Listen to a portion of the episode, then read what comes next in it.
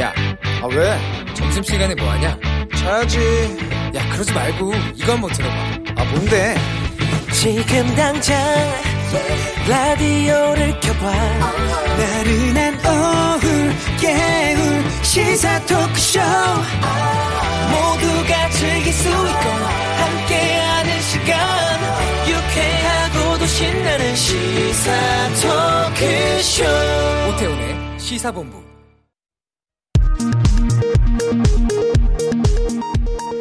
정보센터 뉴스입니다. 리얼미터가 오마이뉴스 의뢰로 지난 7, 8일 만 18세 이상 2,013명을 조사한 결과 국민의힘 지지율은 40.1%, 더불어민주당은 28.6%로 나타났습니다. 국민의힘 지지율은 2016년 박근혜 정부 국정농단 사태가 본격화한 이후 최고 수준입니다. 국내 코로나19 백신 1차 접종자가 누적 1,000만 명을 넘어섰습니다. 지난 2월 26일 첫 접종이 시작된 지 105일째 되는 날 세운 기록입니다. 정부는 9월까지 최소 3,600만 명에 대한 1차 접종을 마무리하고 11월 집단 면역을 형성하겠다는 목표를 세워놓고 있습니다. 서울시 교육청이 등교 확대에 대비해 코로나 신속 유전자 증폭 검사를 시범 도입하고 학교 방역 인력과 급식 보조 인력을 늘리기로 했습니다.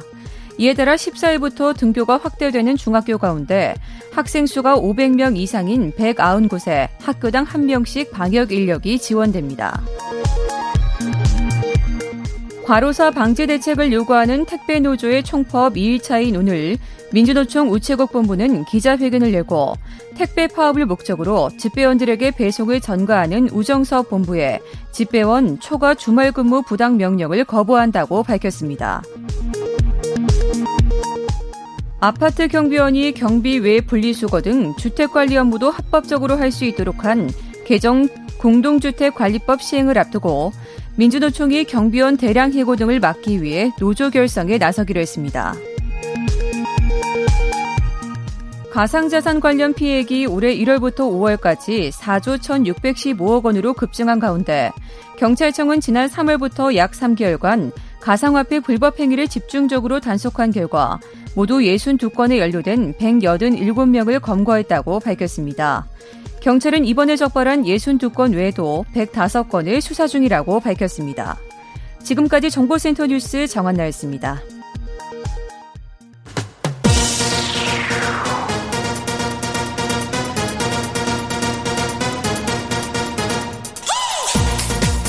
박정호의 본부 뉴스.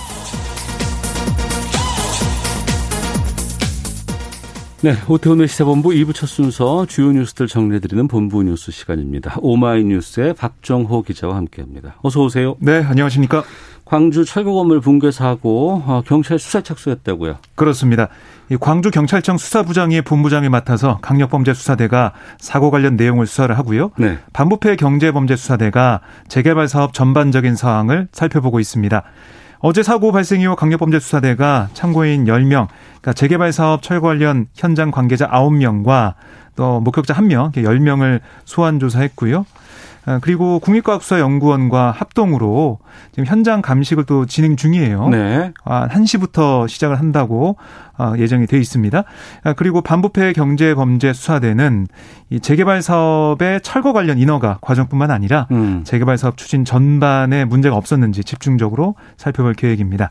문재인 대통령은 오늘 전해철 행안부 장관과 이용석 광주시장에게 철저한 조사와 함께 엄정한 책임 소재 규명을 주문했습니다. 한편 이 주택 재개발 정비 사업 시공사 아, 현대산업개발의 정몽규 회장이 오늘 기자회견을 열고 이번 사고에 대해 사죄를 했습니다. 네. 자, 코로나 상황은 어떻습니까?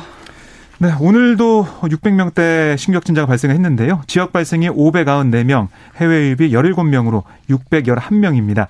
어제 발표 숫자보다 9명 늘었습니다. 아, 주요 신규 집단 발병 사례를 보면 수도권에서는 경기 광명시 지인과 아, 부천시 어린이집 관련해서 총 13명이 확진됐고요. 네.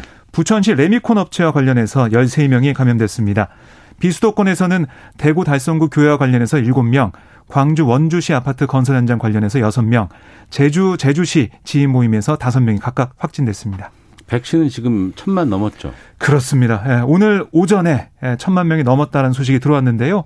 접종 시작 105일 만입니다. 음. 오전 11시 기준 1006만 705명 이렇게 집계가 됐는데 이게 전체 인구의 약 19.6%에 해당을 해요. 네. 1차 아, 접종자들이 이렇게 천만 명을 넘으면서 6월까지 어, 1,300만 명 이상 맞겠다는 그 계획 목표 달성 가능성이 커지고 있는데요. 지금 보면은 백신 접종 완료자에 대해서 다음 달부터 제한적인 해외 단체 여행 허용될 예정이라서요. 향후 접종률이 더 빠르게 올라갈 가능성이 크고요. 네. 그리고 오늘부터 30세 이상 60세 미만 예비군과 민방위 대원, 뭐 국방 외교 관련자 약 89만 4천 명을 대상으로 한 얀센 백신 접종 시작됐는데 뭐 SNS 보니까 얀센 접종 맞았다라는 음. 그 인증샷이 또 많이 올라오고 있더라고요. 네. 그리고 민주당의 부동산 특별위원회가 누구나 집 시범 사업 부지 선정 결과 발표했다고 하는데 누구나 집이 뭡니까? 네, 누구나 집은 이 집값의 10%로 거주를 하고 네. 10년 후에 최초 공급가에 집을 매입할 수 있도록 하는 제도입니다. 음. 그러니까 지금 목돈이 없어도 살 수 있게 한다 아, 이런 거고요. 내 집을 가질 수 있다 네. 이런 거고요. 오늘 발표된 내용을 보면 인천, 안산, 화성, 의왕, 파주, 시흥시 여섯 개 지역에 총 1,785가구를 공급하는 겁니다. 연내 사업자를 선정해서 2022년 초부터 분양을 추진할 예정이고요. 그리고 또 눈에 띄는 게 이기 신도시는 화성동탄, 뭐 양주, 어, 파주, 운정, 평택, 고덕 여기에 유보 유지 가운데 네. 일부를 주택 용지로 활용해서요. 음. 또 5,800가구를 공급하기로 했고 아, 사전 청약은 내년 중에 이뤄집니다. 네.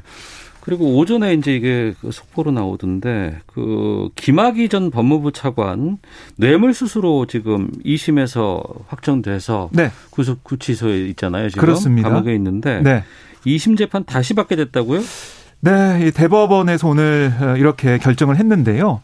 재판부는 이 증인이 기존 입장을 바꿔 어, 김전 차관에게 불리한 진술한 점을 들면서 검찰에 소환돼 면담하는 과정에서 수사기관의 회유나 압박, 답변 유도나 암시 등의 영향을 받아 진술을 바꿨을 가능성을 배제하기 어렵다라고 네. 판시를 했습니다. 예. 아, 그러면서 증인에 대한 회유나 압박 등이 없었다는 그런 사정은 검사가 아, 증인의 법정 진술이나 면담 과정을 기록한 자료 등으로 사전 면담 시점, 뭐 이유와 방법, 구체적 내용 등을 밝혀서 증명을 하라고 지적을 했어요. 네네. 그러니까 이 김 전 차관의 유죄 판결의 근거가 된 증언에 대해서 더 엄밀한 검증이 필요하다 음. 이런 취지로 해석이 됩니다. 네.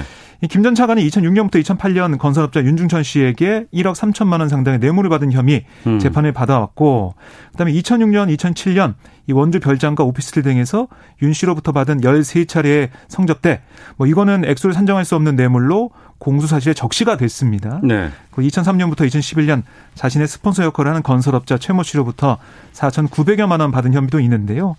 1심은 이 김 전 차관 대법원 혐의에 대해 면소 혹은 무죄 판결을 내렸지만 2심에서 김 전 차관이 받은 스폰서 뇌물 4,900여만 원 중 4,300만 원 유죄로 보고 징역 2년 6개월에 벌금 500만 원, 추징금 4,300만 원 선고했는데 이 대법원에서 다시 재판하라고 해가지고요. 음. 앞으로 좀 어떻게 될지 좀 봐야 될 것 같습니다. 그러면 2심으로 다시 돌아가겠네요. 네, 그렇습니다. 알겠습니다.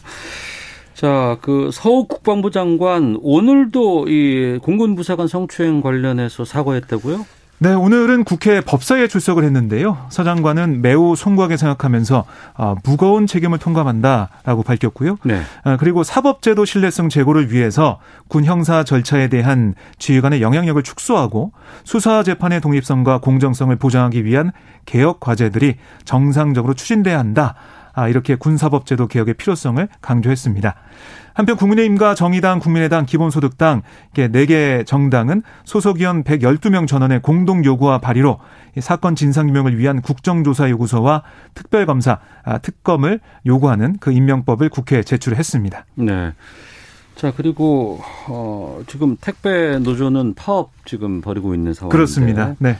지난해 4월이었습니다. 택배 갈등이 한창이던 서울 강동구 아파트에서 호소문 배포하러 들어갔다가 아파트로부터 뭐 주거 침입 뭐 이런 걸로 지금 그 신고당했던 택배 노조 소속 기사들 네. 즉결 심판 넘겨지게 됐다고요? 예, 이게 어떤 혐의였냐면 이 A 씨와 B 씨 택배 기사 두 사람이 지난 4월 13일 오전에 강동구 한 대단지 아파트 복도에 들어가서 일반 차량 대신 저상 차량이나 손수레로 집 앞까지 배송하면 택배 기사들의 건강과 안전이 위협받는다. 네. 이런 내용의 호소문을 문 앞에 꽂아뒀다가 네네. 네. 경찰 112에 신고를 당했어요. 음. 여기에 대해서 여러 가지 좀 논란이 있었는데 입주민 쪽에서 신고한 거 아니에요? 그렇습니다. 예. 뭐이 아파트 쪽에서는 예, 보안 요원이 신고했다 이렇게 얘기하고 있는데 어쨌든 아파트 쪽에서 신고를 음. 한 겁니다. 아 아파트 쪽에서. 네. 예. 서울 강동경찰서는 어제 경미범죄심사위원회를 열었어요. 음. 그래서 이 택배 기사 두 사람을 검찰에 송치하지 않고 즉결 심판 청구 대상자로 결정했는데요. 예, 적용된 혐의가 경범죄처벌법상 광고물 무단 부착입니다. 네. 그러니까 즉결 심판을 받으면 20만 원 이하 벌금이나 선거 유예 판결이 가능해서 음. 처벌을 받아도 전과가 남지 않을 수 있는데요. 아. 예, 경찰의 얘기를 들어보면 이 택배 노동자의 어려운 현실을 알릴 목적으로 아파트에 들어간 점 등을 고려해서 여러 판례를 분석해 주거 침입 혐의를 적용하지 않고 네. 감경 처분하기로 했다 이렇게 음. 설명을 했습니다. 알겠습니다. 광고물 무단 부탁 경범죄로 다루겠다 이렇게 이해를 하면 되겠네요. 그렇습니다. 자 지금까지 본부 뉴스 오마이뉴스의 박정호 기자와 함께 했습니다. 고맙습니다. 고맙습니다.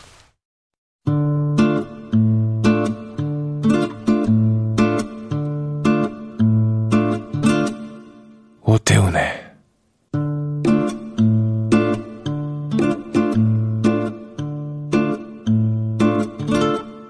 시사본부 네, 1시 11분 지나고 있습니다. 시사본부는 청취자분들의 참여와 기다리고 있습니다. 샵 9730으로 의견 보내주시면 소개해드리고요. 짧은 문자 50원, 긴 문자 100원, 어플리케이션 콩은 무료입니다. 팟캐스트와 콩, KBS 홈페이지를 통해서 시사본부 다시 들으실 수 있고 유튜브를 통해서도 생중계되고 있습니다. 일라디오 혹은 시사본부 이렇게 검색해 보시면 영상으로도 확인하실 수 있습니다. 오늘 목요일 촌철살인의 명쾌한 한마디부터 속 터지는 막말까지 한 주간의 말말말로 정치권 이슈를 정리하는 각설하고 시간입니다. 더불어민주당 최민희 전 의원 나오셨습니다. 안녕하십니까? 네, 불굴의 희망 최민희입니다. 네, 이 각설하고가 오랜만에 완전체로 아, 여러분과 함께하게 됐습니다. 이준석 국민의힘 전 최고위원과 함께합니다. 어서 오세요. 네, 안녕하세요. 엄청 바쁘시죠? 아우 그래도 뭐 이번에는 오프라인 선거가 그렇게까지 격렬하진 않아가지고요. 예, 예. 그래도 예전 전당대회 제가 지켜봤던 것들보다는 아. 체력적인 저하는 좀 덜 합니다. 예. 오늘도 처음에 오셨을 때 스튜디오 오셨을 때 혼자서 이렇게 오, 셨더라고요 예. 근데 저희 뭐 공보 담당하는 그 도와주는 분이 있어가지고 예, 예. 그분이랑 지금 같이 왔습니다. 어. 지금 전 국민이 공보 담당인 것 같은데. 아, 왜 재민님께서 목소리가 잠기셨어요? 아, 제가 곧, 예. 곧, 대표님과 하게 되니. 예, 예, 예. 아이고야. 아, 오늘 아주 긴장됩니다. 아. 오늘 아마 이준석 후보의 발언에 음, 많은 네. 분들이 관심 갖고 있고 언론에서도 좀 주목하고 있을 것 같습니다. 네. 국민의힘 선거 이야기는 저희가 지금 뒤쪽에서 차분히 좀 자세하게 좀 다뤄보도록 하겠고요. 먼저 지금 부동산 투기 의혹 관련해서 이제 권익위의 여러 가지 조사 결과가 나왔고 또 민주당 쪽에서는 의혹으로 발, 어, 나온 12명의 의원들에게 탈당을 권유하는 상황까지 왔습니다. 이 때문에 민주당이 좀 분위기가 좀 상당히 좀 어수선해 보이기도 한데요. 관련 인서트 듣고 두 분과 말씀 나누도록 하겠습니다. 탈당할 수 없다는 민주당 내 일부 의원의 반발은 이어졌습니다. 권익위의 즉각적인 수사 의뢰 철회와 정중한 사과를 재차 촉구합니다. 신속하게 수사를 개시해 진실을 명명백백하게 밝혀주시기를 바랍니다. 권익위의 부실한 조사에 온 것에 어쩔 수 없이 스스로 밝히고 돌아오라 보내는 저의 심정이 너무 마음이 아팠습니다. 국민의힘은 국회의원이 감사원 감사 대상이 아니라는 조사 권한 논란에도 불구하고 밝혔던 대로 소속 의원에 대한 부동산 투기 조사를 감사원에 의뢰했습니다. 그 법적 시비와 관계없이 예, 저희들은 감사원이 예, 그 전문성을 활용해서 저희들에 대해서 철저히 조사를 해달라 이렇게 조사 의뢰를 하고 있는 것입니다. 네, 앞서 김회재, 오영훈 두 민주당 의원은 권익위로부터 투기 의혹으로 지명된 의원이었고요. 또 송영길 의원, 아, 송영길 대표 마음이 아프다 하지만 뭐 받고 나중에 별 의혹을 해소하고 나면 돌아오라 뭐 이런 입장이신 것 같고 또 국민의힘 추경호 의원의 또 목소리도 좀 들어봤습니다. 먼저 최민 의원님 어떻게 보세요? 12명에 대해서. 그뭐 일단 국민권익위의 조사를 의뢰한 주체가 민주당입니다. 네. 그렇기 때문에 민주당이 국민권익위 조사 결과를 음. 수용하는 건 지극히 당연한 일이고 예. 네. 어, 12명에 대한 어, 자진 탈당 권유 및 출당 조치는 음. 선택의 여지가 없는 외통수였다. 네. 그리고 그런 큰 일이 있으면 뭐 여진도 있는 거고 이런저런 반발이 있습니다만 어, 사실 자진 탈당 안 하면 제명할 거예요.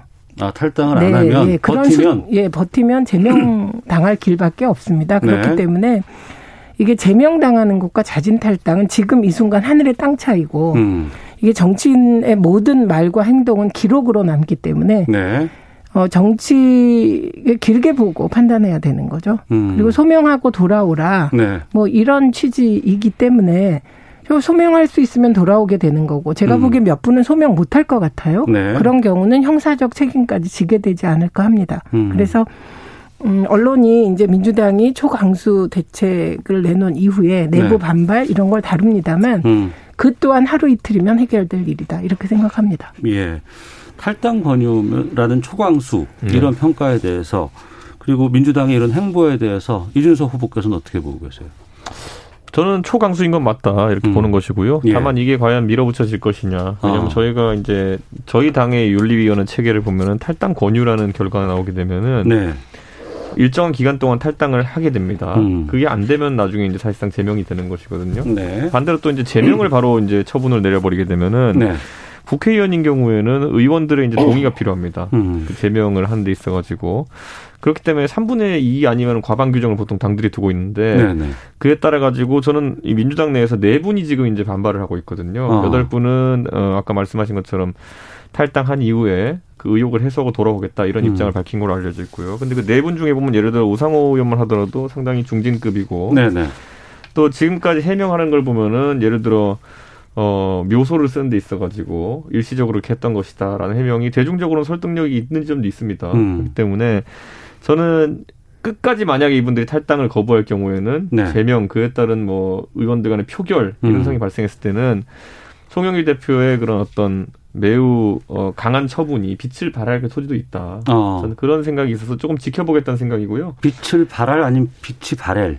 발할. 발할. 예. 어, 예. 그래서 빛이 발할 이럴 그 음. 소지가 있고 저는 그래서 좀 결과는 지켜보고자 하는 것이 네. 권익위가 이번에 상당히 좀 어, 확장적으로 해석을 한 것 같은데 음. 저는 민주당이 이걸 만약 받아들이게 된다면 네. 저희도 굉장한 압박입니다. 어어. 어. 제가 뭐냐 뭐 만약 당 대표가 될지 모르겠지만은 네, 된다고 네. 하면은 최소 민주당보다는 더 엄격한 기준을 들이대야 되지 않느냐가 이제 잣대인 것이고요. 음. 지금 그래서 저희가 내부적으로 뭐 감사원을 가느니 무슨 뭐 권익위를 저희도 가야 된다느니 아니면은 시민단체를 이제 써야 된다느니 이런 아이디어들이 있지만은 네. 원칙은 기본적으로 민주당보다 더 엄격한 검증을 받아야죠. 민주당보다 엄격한 검증을 국민의힘은 받아야 된다. 그렇죠. 그리고 더 전문적이라는 인식이 있어야지만 이런 반발이 적을 것이거든요. 어. 그래서는 뭐 민주당의 선택이었지만은 네. 권익위가 또 아주 이걸 또 잘할 수 있는 기관이었냐에 대해서는 이번에 그 결과를 보고 최종적으로 판단을 해봐야 될 것 같습니다. 음. 더 엄중한 선택을 하기 위해서는 국민의힘은 어느 쪽으로 가야 된다고 보세요? 어, 그러나 지금 현 지도부는 네. 감사원을 선택했습니다. 예. 예. 그런데 그 감사원의 선택이 정말 말이 안 되는 거죠. 이건 이제 두 개의 장면이 있는데 하나의 장면은 주호영 전 원내대표가 한 라디오 프로그램에 3월 19일 날 나와서 이렇게 얘기합니다. 감사원의 조사를 의뢰하는 것은 삼권 분리 원칙에 위배된다. 네. 그래서 안 되는 거다. 이렇게 딱 음. 선을 그었고요. 오늘 장재원 의원이 감사원이 국민 국민의힘 무슨 기관이냐 음. 이런 얘기를 하면서 부당성을 얘기했고 그건 타당하다고 생각합니다. 그럼 네. 이제 국민의힘 현재 지도부가 답해야 되죠. 음. 근데 지금 답할 시간이 없기 때문에 다음 지도부. 네. 로 넘어가게 되는데 그건 참 안 좋은 방식이죠. 음. 어. 첫 지도부가 생겼어요. 그리고 네. 어떻게 되면 파격적인 당 대표가 어. 나올지도 모르는데 그당 대표에게 최초로 이런 부담을 주는 결정을 하는 건 이건 현 지도부가 어, 해서는 안 되는 일이라고 생각합니다. 그리고 저 개인적으로는 권익이 아니어도 돼요. 민주당이 권익위에 의뢰한 것은 그나마 권익위가 가장 근사치에 있기 때문이에요. 음. 어, 그런데 뭐 예를 들면 참여연대나 네. 경실련이나 예. 혹은 참여연대와 경실련이 같이 어. 예, 그런 조사위를 만들어서 뭐 그곳에 의뢰해도 된다고 생각합니다. 그래서 네. 지금은 어느 단위를 고집할 게 아니라 어. 국민의힘도 부동산 관련해 전수조사를 받겠다는 의지를 빨리 피력하지 않으면 네. 지금 벌써 3일을 허비하셨어요. 그리고 음. 3일 동안 심지어 제가 보니까 딱 하나의 보수 언론만 빼고는 다 지금 국민의힘 감사원 조사 의뢰를 꼼수라고 비난하고 있는 상황이거든요. 예. 그러니까 이건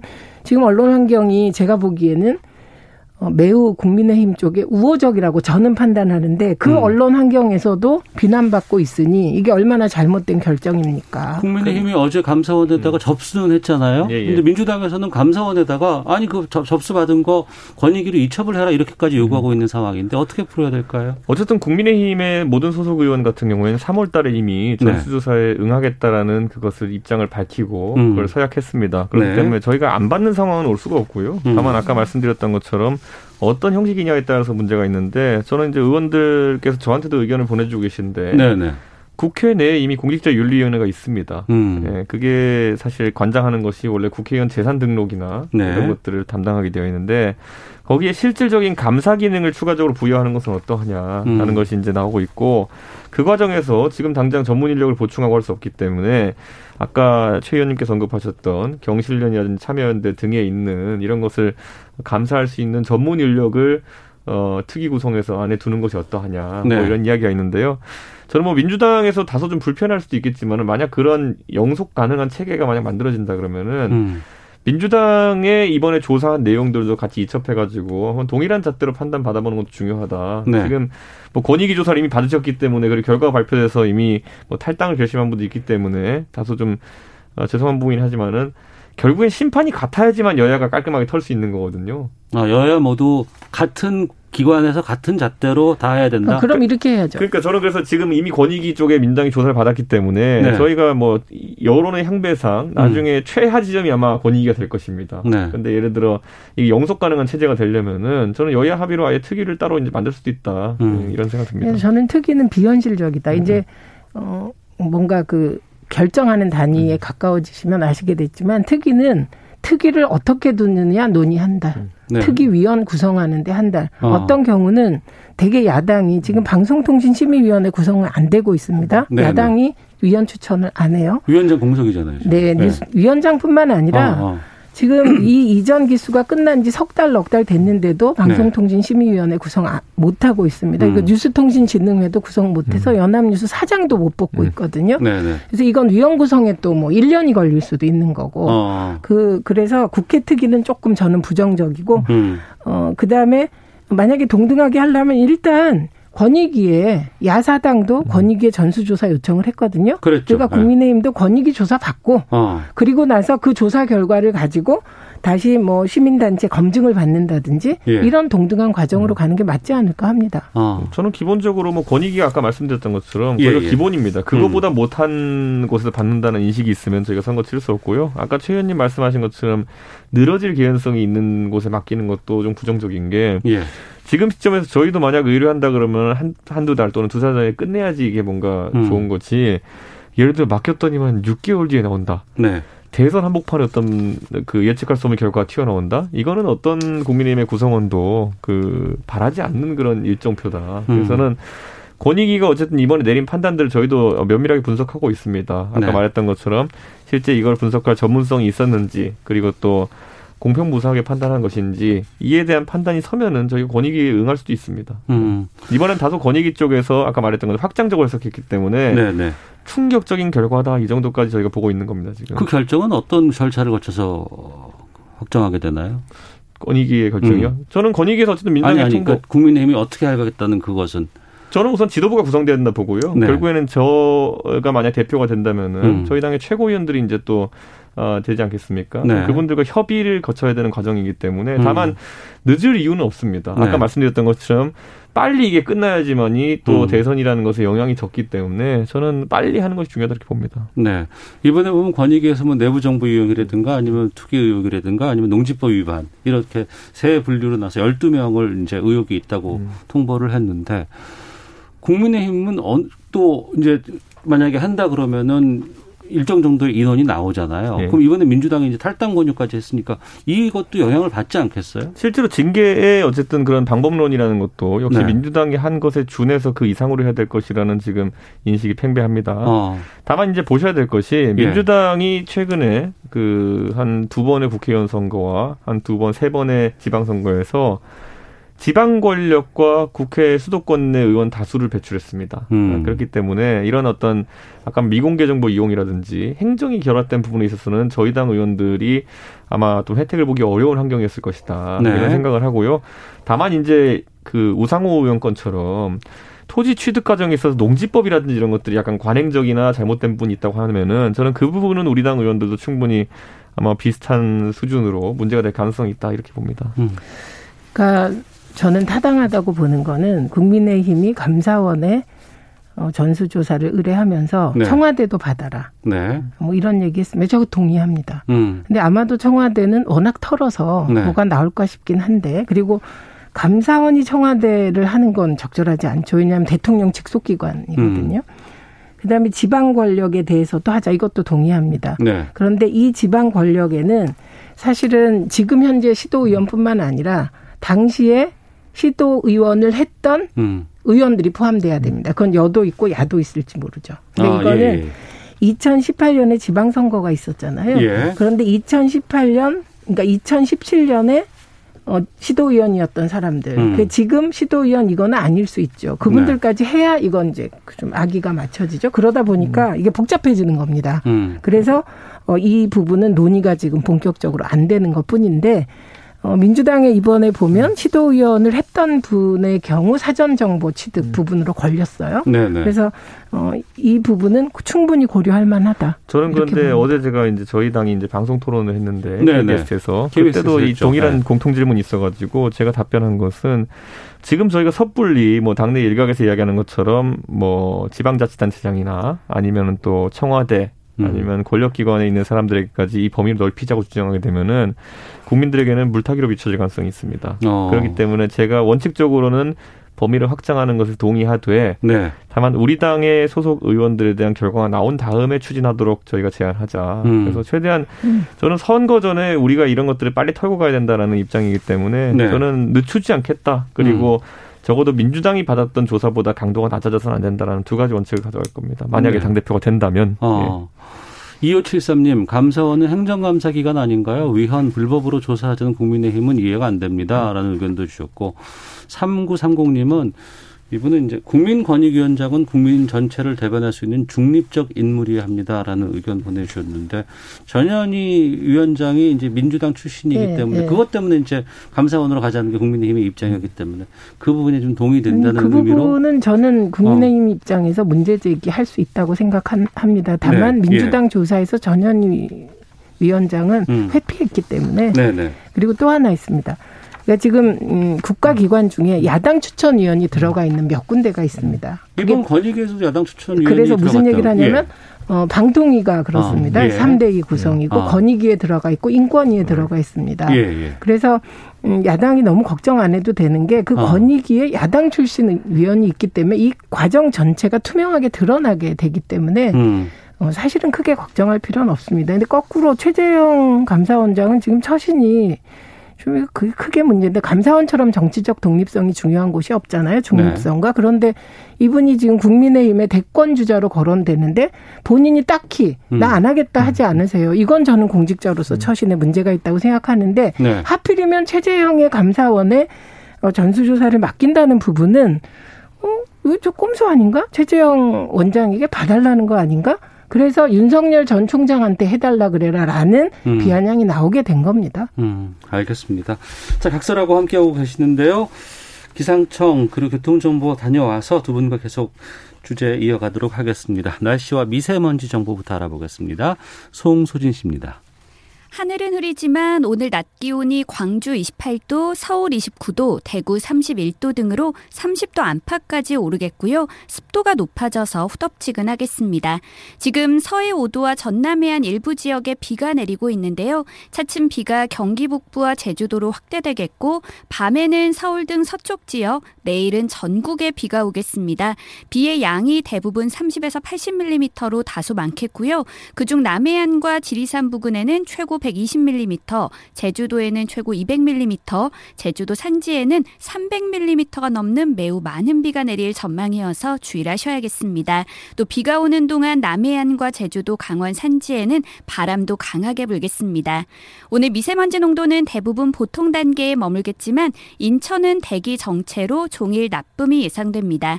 현재 서울의 기온은 29.3도입니다. 날씨와 미세먼지 정보였습니다. 이어서 이 시각 교통 상황을 KBS 교통정보 정보센터 임초희 씨가 전해드립니다.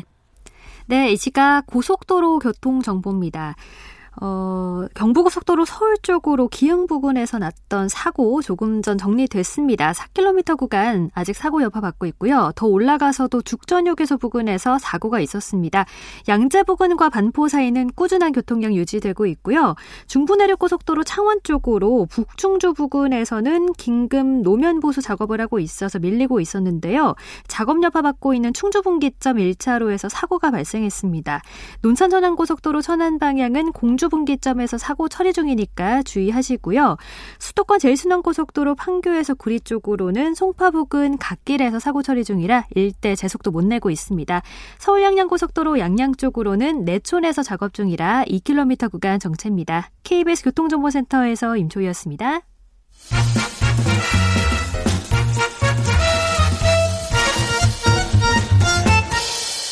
오태훈의 시사 본부 네, 각설하고 돌아왔습니다. 더불어민주당 최민희 전 의원, 또 국민의힘 이준석 전 최고위원, 또 당대표 후보와 함께하고 있습니다. 아, 그동안 전언으로만 알, 확인했었던 윤석열 전 검찰총장 사퇴 이후 처음으로 공식 행사의 모습을 드러냈고 여기에 대해서 많은 언론들이 지금 보도를 하고 있는데요. 관련된 인서트 듣고 말씀 나누겠습니다. 대권 도전에 대한 질문을 받자 윤석열 전 검찰총장은 하겠다 아니다 대신 지켜봐 달라고만 답했습니다. 뭐 우리 국민 여러분들의 또 뭐 기대 내지는 또 뭐 염려 이런 거 제가 다 아, 경청하고 다 알고 있습니다. 여러분이 좀 지켜봐 주시기를 부탁드립니다. 아직 오늘 처음으로 이렇게 제가 나타났는데 이제 제가 걸어가는 길을 보시면 차차 아시게 되지 않겠나. 빨리 수면 밖으로 나와서 정치력에 대해서 또 비전에 대해서 검증도 받고 또 국민들에게 비전을 보여주시는 게 맞다고 생각을 합니다. 네, 윤석열 전 총장 걸어가는 길을 보면 차차 알게 될 것이다. 지켜봐 달라 이렇게 말을 했고요. 원희룡 제주지사는 빨리 나와라 이렇게 말씀을 좀 해주셨는데 어떻게 보세요? 이건 이준석 전 최고께서 먼저 말씀해 주시죠. 예, 제가 무슨 말을 여기 윤석열 총장이 사든지 간에 지금 뭐 선거 중이기 때문에 네. 되게 민감하게 받아들이시는 분들이 많기 때문에 상당히 조심스럽긴 합니다만은 어쨌든 대선 주자가 되려면 공개 행보를 빨리 시작하고 음. 어, 국민들에 대한 접촉을 늘려야죠. 네. 국민들은 깜깜이 선거보다는 언제나 항상 어, 후보에 대해서 많은 정보를 접할 수 있는 그런 선거를 원합니다. 네. 그렇기 때문에 저는 어, 이런 공개 행보를 하는 것은 아주 잘 되었다 음. 이런 생각을 하고요. 이게 뭐 검찰총장으로서 또는 그 전에 검사로서 언론과 접촉하던 모습과 정치부 기자들은 또 완전 다른 모습이거든요. 네네. 정치부 기자들은 훨씬 더 어, 민감한 질문도 많이 물어볼 것이고요. 음. 어 그리고 훨씬 광범위한 분야에 대해서 질문할 것입니다. 법조 기자와는 결이 다르다. 법조 기자는 이런 표현이 적절할지 모르겠습니다만은 긴 관계를 형성해 내가는 그런 상황이기 때문에 네. 저는 다소 도발적인 질문이나 이런 것은 좀 자제할 거라고 알고 있는데 지금 이 정치부 기자 같은 경우에는 훨씬 치열합니다. 그렇기 때문에 이런 취재에도 자주 응해 보시고 음. 저는 하시는 게 어, 대권의 꿈이 있으시다면 도움이 될 것이다 이렇게 보고요. 그래서 저는 긍정적으로 평가합니다. 공개 행보하는 것에 대해서. 네. 최민희 의원께서는요. 첫 행보. 그, 이게 윤석열 변호사죠. 전 뭐라고 불러야 될지 모르겠는데, 음. 문재인 정부의 검찰총장이셨는데, 어저께 그 여야를 싸잡아서 비판한 발언을 했어요. LH 특검 합의해놓고 국민이 잊을 줄 아느냐. 네. 저이 장면을 보고 정치를 너무 모르시네. 어 무슨 뜻이죠? 제가 자료를 찾아봤어요. 네. 그래도 특검하자 좋다 이렇게 어. 얘기한 거예요. 네, 네, 네. 그걸 합의가 아니죠. 어. 정치권에서 합의는 여야 원내 대표가 음. 이 서면을 작성했을 때입니다. 네. 특검을 언제까지 어떻게 한다. 이게 합의고 말로 합의하자 좋다, 뭐 국정조사 하자 좋다 이거 합의라고 생각 안 하죠. 네. 그러니까 정치 프로세스 진짜 모르시는 정할못이시구나라고 음. 용기 있게 말씀드립니다. 네. 저보고 그 보수적인 우리 그 동네 분들이 그렇게 윤석열 전 총장한테 돌직구 날리면 나중에 구속되는 거 아니냐? 음. 이렇게 얘기를 하세요. 그래서 네. 저도 무섭긴 합니다. 그런데 그럼에도 불구하고 정치 너무 모르신다. 어. 그래서 이럴 때는 빨리 어딘가에 들어가서 빨리 프로세스라도 이해를 하셔야 되는 거다. 음. 그래서 아 정말 이건 아니다 이런 생각을 한 장면이고요. 그 다음에 어, 이준석 최고위원께 궁금한 것은 어, 윤석열 전 총장의 지금 아킬레스건입니다. 장모 문제와 처에 대한 범죄 음. 의혹 예, 예, 예. 문제입니다. 근데 이거에 대해서 보도에 두 개가 나왔더라고요. 음.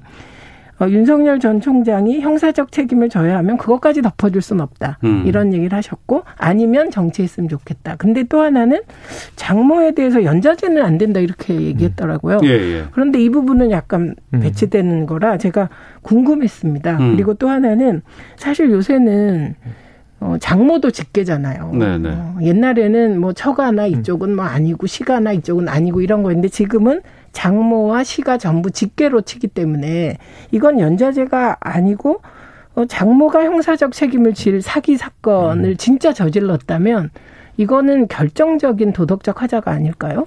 저는 이렇게 생각합니다. 그 형사적 책임이라는 것이 장모가 만약에 뭐, 뭐, 문제가 있어가지고 져야 된다고 하면은, 음. 윤석열 총장은 연좌는 안 되죠. 음. 다만 이제 직위가 검사였고 검찰총장이었다 보니까 어떤 단계에서든 만약에 그걸 무마하기 위한 뭐 본인의 행동이 있었다든지 네. 아니면 그런 게 있었다면 이제 윤 총장이 책임을 져야 되는 부분이 있는 것이고요. 음. 그리고 또 제가 이번에 10원 발언을 보고 우려를 이제 표했던 건 뭐냐면은 네네. 네. 저는 그것이 우선 전원이었기 때문에 음. 뭐 옮겨오는 과정 중에서 과장이나 아니면 좀 어, 변동이 있었기 때문에 그렇게 전해졌을 거다 생각했는데 네.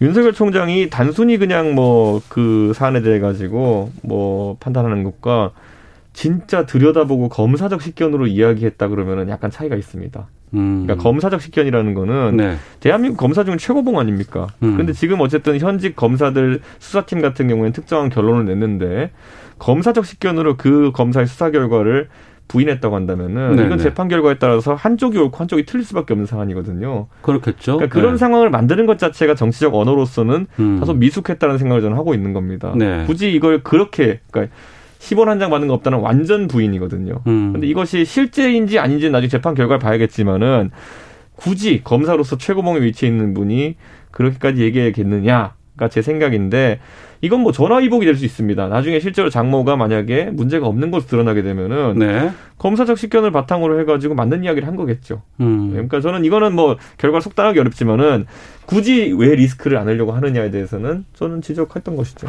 그 검사적 시각은 뭐, 뭐 말할 수는 있지만 지금 별로 안 중요하죠. 왜냐하면 정치인의 정치인이 이미 된 음. 겁니다. 음, 검찰총장일 때와 어, 또 어, 다릅니다. 판단은 그렇죠. 대권 후보라는 예, 상황은 예, 다른 거죠. 다르기 예. 때문에 근데 가장 문제는 뭐냐면 시범 발언이 나왔어요. 음. 그런데 그 즉시 누군가 반박해 주는 게 아니에요. 네. 여론을 다 보고 음. 한마디로 간을 보고 네. 그리고 나서 그 발언이 와전됐다고 또 얘기가 나옵니다. 음.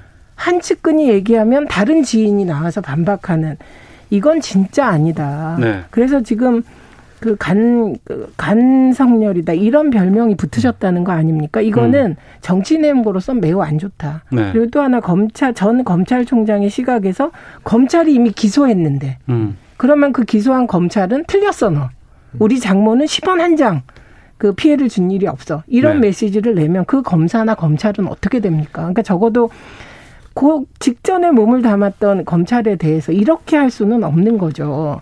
일단은 검찰은 자료에 의해서 혐의가 있다고 보고 기소하지 않았겠습니까? 예. 제가, 제가 그래서 이제 빨리 제가 봤을 땐 대선에 관심이 있는 뭐 윤석열 총장뿐만 아니라 음. 다른 분들이 정당이라는 울타리를 가볍게 보시면 안 된다라는 음. 생각을 하는 것이 네. 이 제가 봤을 땐 와전된 언어들이란지 이게 왜 자꾸 어. 전원이 나오게 되냐면은 언론은 윤석열 총장에 대한 관심이 굉장히 많습니다. 왜냐하면 국민들이 관심이 네. 많기 때문에요. 예. 그래서 계속 취재 경쟁이 벌어지는 와중에 예. 그 중에 보면 또 보면 측근으로 알려진 인사 음. 또는 측근 이런 분들이 자꾸 발언하는 것이 대서득필될 수밖에 없어요. 음. 그런데 정치하는 사람의 언어라는 거는 진짜 아다르고 어다른 건데 어. 원래 정당에 들어오고 만약에 거기서 활동하게 되면은 실질적으로 공식적인 채널들이 생깁니다. 음. 네. 그걸 통해서 취재에 응하게 되면은 뭐 독자들이 본다 하더라도 이상한 얘기 나왔다 하더라도 아 저 사람은 맞다. 정당에 있는 사람이 한 말이기 때문에 믿을 수 있다 이런 것인데 어릴 때부터 친구였던 누가 말했다. 음. 아니면 누구의 자서전을 쓴 누가 말했다. 네. 뭐 이런 것들은 신뢰도가 낮은 층 상황이지만은 그래도 언론이 재서득필하니까 대중 그냥 받아들이게 돼 있는 거거든요. 음. 저는 이런 위기 관리 능력이라는 것이 정당이 충분히 확보하고 있는 부분이 있으니 저는 뭐 다른 여러 정치적인 유불리가 있겠지만은 정당이 울타리 안에 들어오는 것은 너무 두려워하실 필요는 없다. 그런 생각합니다. 네, 네. 동의하고요. 네. 근데 오늘 보니까 아버님이 나셔서 인터뷰를 한 기사가 나와서 그거 보고 사실 깜짝 놀랐습니다. 네. 이건 아버님이 연로하셔서 아빠 찬스는 안 맞고 음. 어머 아버님까지 나오셨네? 음. 그럼 저건 아버님 찬스의 일종인가 아닌가? 투표할 때도 모시고 갔던 네, 그 네. 사진이 그래서 있었잖아요. 네. 어, 그, 그, 투표할 때 모시고 가는 모습은 사실 아름다웠어요. 음. 어, 그런데 아버님이 나서서 인터뷰하니까 중마고우에서 최측근에서 측근에서 누구로 와서 이제 아버님까지 나섰냐 네. 이거는 네. 정말 안 좋은 것 같습니다. 알겠습니다. 자 국민의힘 전당대회 내일 열리고 발표는 오후 2시로 예정돼 있는 것으로 알고 있는데 어 지금 당원 모바일 투표율 오늘까지 모바일 네. 투표를 합니다. 지금 42%로 역대 최고치를 기록했다고 합니다. 어떠세요?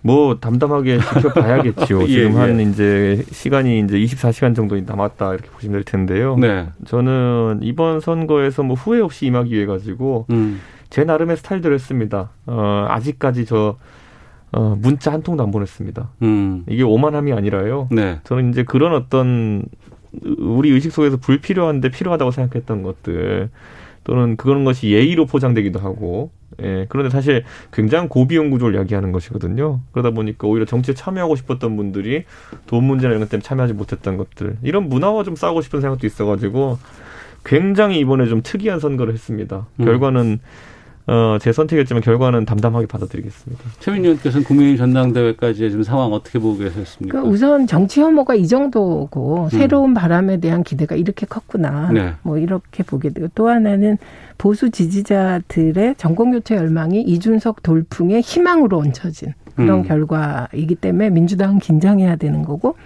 그다음에 메시지를 안 보내셨다고 했는데 사실 필요가 없었어요. 네. 제가 보기엔 대부분의 언론이 이준석 어. 후보의 메신저 역할을 해줬거든요. 예. 음.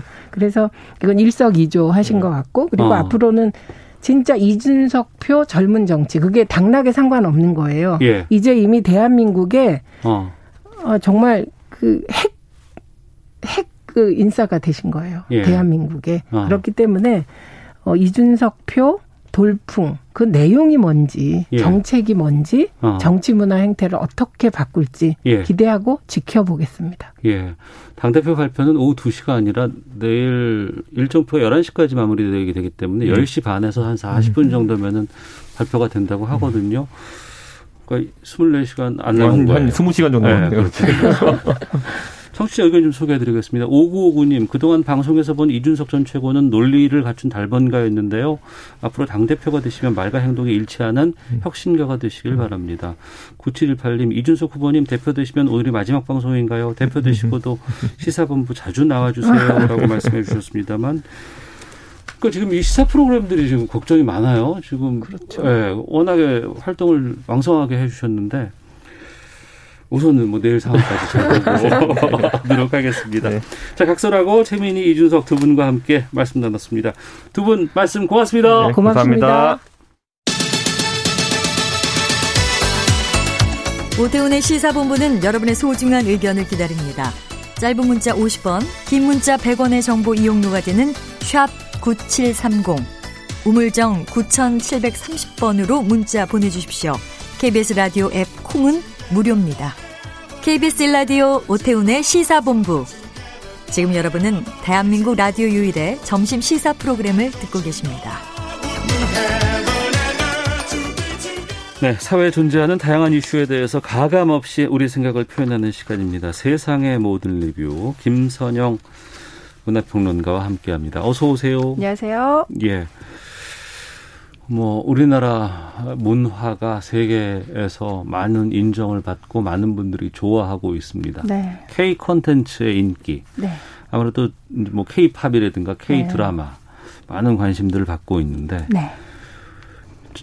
여기에 K 웹툰 맞습니다. K 웹 소설 네. 여기도 지금 엄청난 인기를 끌고 있다고 네, 들었어요. 네, 그렇죠. 어. 근데 여기에 대해서 좀 저희가 살펴볼까 하는데 네. 이 신한류를 이끌고 있는 웹툰, 웹소설을 창작하시는 분들이 모인 단체가 네. 어, 지난 4일 성명서를 냈다고 하는데 네. 어, 뭐, 어떤 내용이었어요? 어, 이게 주요 골자는 이제 이번에 10월에 구글이 인앱 경제를 강제 시행하겠다. 잠깐만. 인앱 경제라는 건 또 뭡니까? 아, 그러니까 우리가 이제 구글 스토어에서 앱을 다운을 받으면 네. 그 앱에서 우리가 어떤 아이템을 이용을 할때 어. 이제 결제를 하잖아요. 예, 예. 근데 가령 이제 게임 아이템 같은 것들은 어.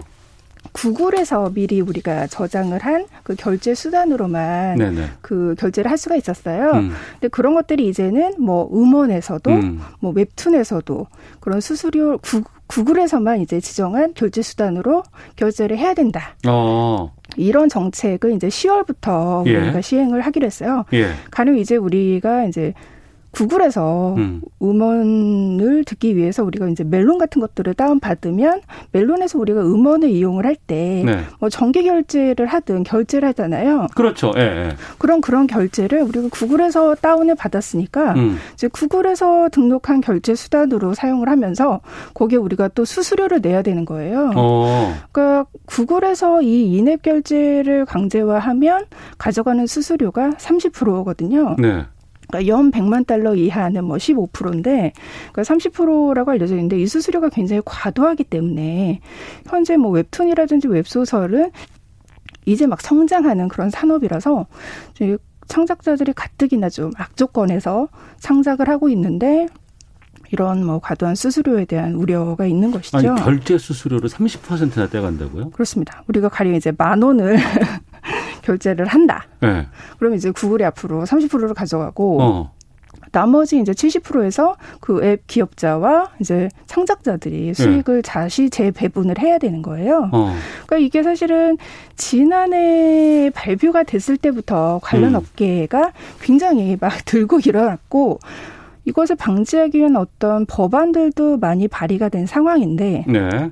현재까지 아무런 대책이 없고 음. 이게 오늘 10월에 이제 몇 달 안 남았잖아요. 네네. 네. 그러니까 이제 디지털 창작 업계가 제일 먼저 들고 일어나서 강력하게 좀 우리는 반대한다. 어.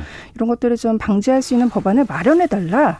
이렇게 촉구하는 성명서를 낸 거죠. 제작자나 창작자도 반대할 거고 네. 소비자도 상당히 좀 반대할 것 같긴 한데 그렇죠. 그럼에도 불구하고 구글 쪽에서 이렇게 과도한 30%에 달하는 수수료를 떼간다고 배짱을 부릴 만한 건 그만큼 구글이 압도적인 뭐 점유율 같은 것 그렇죠. 때문인가요? 그런 독점적인 지위를 이용을 하는 거고 음. 실제 이제 이런 정책을 이미 시행을 하고 있는 애플 같은 경우 네. 이런 어, 최근에 발표를 했는데 코로나 때문에 OTT를 이용하는 사용자들이 굉장히 늘어나면서 애플에서 이런 자사 앱스토어로 이제 콘텐츠를 이용하는 사람들에게 떼어가는 수수료로 네. 엄청난 수익을 올리고 있어요. 어. 이런 것들이 아마 구글에도 네. 영향을 미치지 않았을까. 그러니까 판은 우리가 깔아줄 테니까 니네가 들어와서 마음대로 놀아. 네. 대신에 니네가 놀고 니네가 쓰는 건 상관없지만 우리가 판을 깔아줬으니까 다 우리 거야. 뭐 이런 마음 괘씸지 아닌가? 그, 좀 괘씸한 마음이 드는데. 그런 거죠. 그래서 사실은 이런 반대하는 단체들이 그래서 관련 법안을 실제로 구글 갑질 방지법이라고 명명을 하고 있어요. 음. 그러니까 이런 독점자 지위를 이용해서 네. 갑질을 하고 있다. 어. 이런 것들로 인해서 실제로 많은 어떤 피해를 보고 있는 창작자들뿐만이 아니라 우리 소비자들까지 어떤 가격 인상에 대한 우려가 분명히 발생을 하니까요. 네. 이런 것들을 좀 방지를 해달라라고 지금 요구를 하고 있는 거죠. 그러면 구글이 네. 이렇게 과도하게 요구를 한다 그러면 우리는 구글 안 쓸래. 우리는 뭐 네이버도 있고 다음도 있고 다른 채널도 많이 있으니까 거기 이용하면 되잖아라고 하실 수도 있을 것 같은데. 근데 그렇게 다른 대안을 생각하기에는 네. 이미 우리가 구글에서 거의 모든 앱을 다운을 받고 있잖아요. 아 구글 플레이 스토어. 그렇죠. 구글 플레이 스토어에서 앱을 다운받는 비중이 지금 거의 한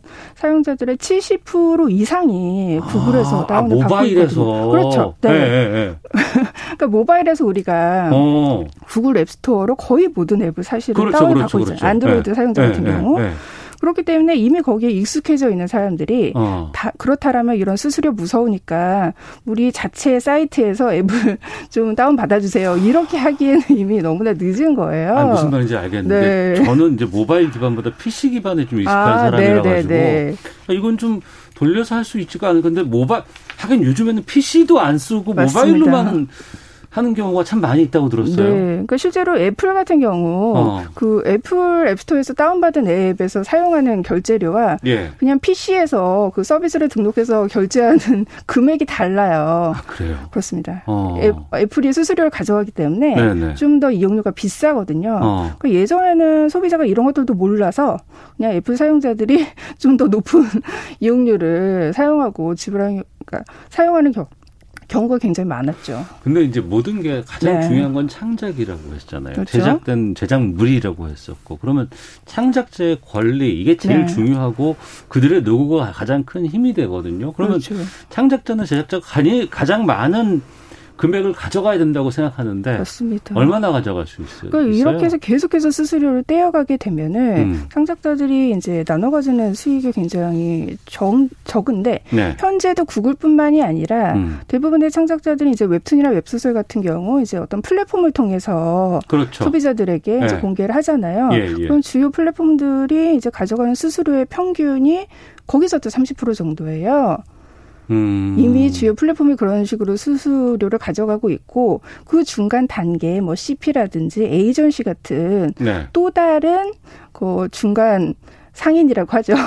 그들이 끼어들거든요. 음. 그러니까 결과적으로 실제 작가들이 현재 어떤 플랫폼을 통해서 이제 컨텐츠를 공개를 했을 때 실제로 작가들에게 떨어지는 비율은 30% 조금 넘는 그 수준이거든요. 나의 아니, 장작물인데. 이게 좀 심한 게 우리가 네. 농작물을 이제 농민들께서 키우잖아요. 네. 어렵게 그렇습니다. 키워가지고. 네. 그럼 이제 그 어, 현장에서는 네. 솔직히 어, 애지중지 키운 농작물을 맞아요. 너무나 값싸게 팔아서 억울하다, 네. 막 안타깝다라는 분들 차라리 그러면 갈아엎겠다라고 하시는 경우도 있었는데 그렇죠. 그럴 때 항상 문제가 중간 도매상이 중간 도에서 가져가는 비율이 너무나 높다더라 네. 이런 얘기 했었는데 네.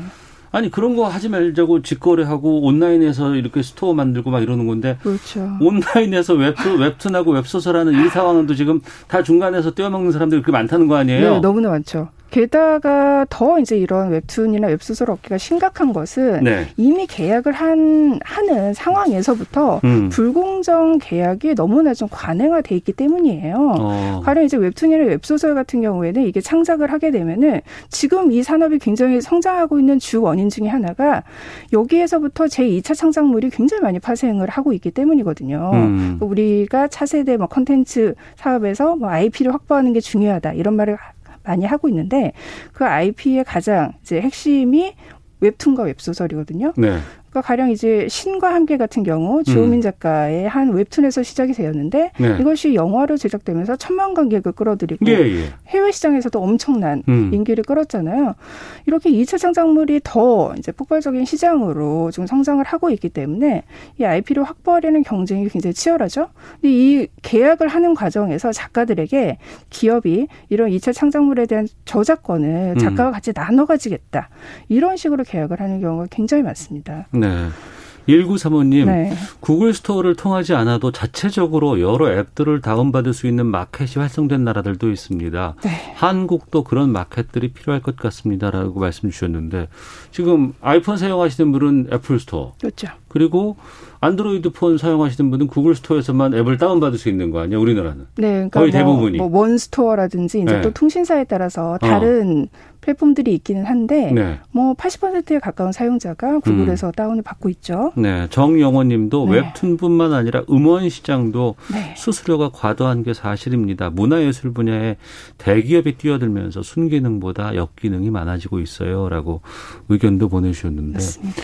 그러니까 제작하는 제작사, 창작자들에게 이런 그 정당한 금액이 지불이 돼야지만 네. 그 산업이 발전하고 또 그 문화가 풍성해지고 활성화되는 거 아니겠습니까? 맞습니다. 그 특히나 이제 웹툰하고 웹소설 학계 업계에서 네. 이렇게 목소리를 높이고 있는 것 중에 하나가 어. 아까 뭐 불공정 거래 그런 말씀도 드렸지만은 또 이 시장이 불법 시장이 엄청나게 활성화가 돼 있어요. 한때도 웹툰 또 이거 그 그냥 엄청나죠. 아이고, 네, 불법 그, 사이트가 엄청나고 왜냐하면 그렇죠, 뭐. 데이터가 데이터가 굉장히 적게 소모가 되고 네. 또 종이 만화는 스캔을 해야 되는데 이건 스캔할 필요도 없잖아요. 그렇죠. 그렇기 때문에 굉장히 불법 사이트가 성행을 하고 있는데 그 밤 뭔가요? 뭐 그거 있었잖아요. 네, 밤토끼 사이트 사례가 네. 있었죠. 맞아요, 맞아요. 네. 그 사이트에서 발생한 피해액만 그때 당시 뭐 음. 수천억에 달했는데 네. 이런 유사 사이트들이 지금도 엄청나게 성행을 하고 있거든요. 어. 그렇기 때문에 이런 소, 가령 이제 구글의 수수료로 인해 인한 어떤 파급 효과, 콘텐츠 음. 사용료가 인상이 되고 그렇다면 거기에 부담을 느낀 독자들이 뭐 이탈을 해서 불법 사이트로 나가고 이런 것까지 사실은 작가들이 지금 걱정을 해야 되는 상황인 거예요. 네. 근데 거기에 대한 어떤 방지 어. 대책이라든지 이런 것들이 지금 자리 잡지 않은 상황에서 이제 바로 10월에 그런 뭐 수수료 인상에 대한 우려가 오니까 음. 여기에 대해서 이제 긴급 성명, 성명서를 발표를 하게 된 겁니다. 우리나라 웹툰 시장이 우리나라뿐만 아니라 지금 일본의 웹툰 쪽은 우리나라가 또 꽉 잡고 있고 네. 미국에서도 지금 그런 상황이라고 하는데 네. 어, 제작자들에게 아니면 창작자들에게 많은 좀 지원이 있을 수 있는 것들 우리가 뭐 지원하려고 하는 것보다도 네. 정당한 이분들의 활동에 대해서 네, 보장을 맞습니다. 하는 것이 네. 있기 때문에요. 1400님 수수료의 문제도 있지만 너무 네. 다양한 플랫폼이 있어 창작자는 여러모로 을도 병도 아닌 정 정도의 위치입니다라고 의견 주셨습니다. 네. 마치겠습니다. 김선우 변호사 고맙습니다. 감사합니다. 저도 인사드리겠습니다. 내일 뵙겠습니다. 안녕히 계십시오.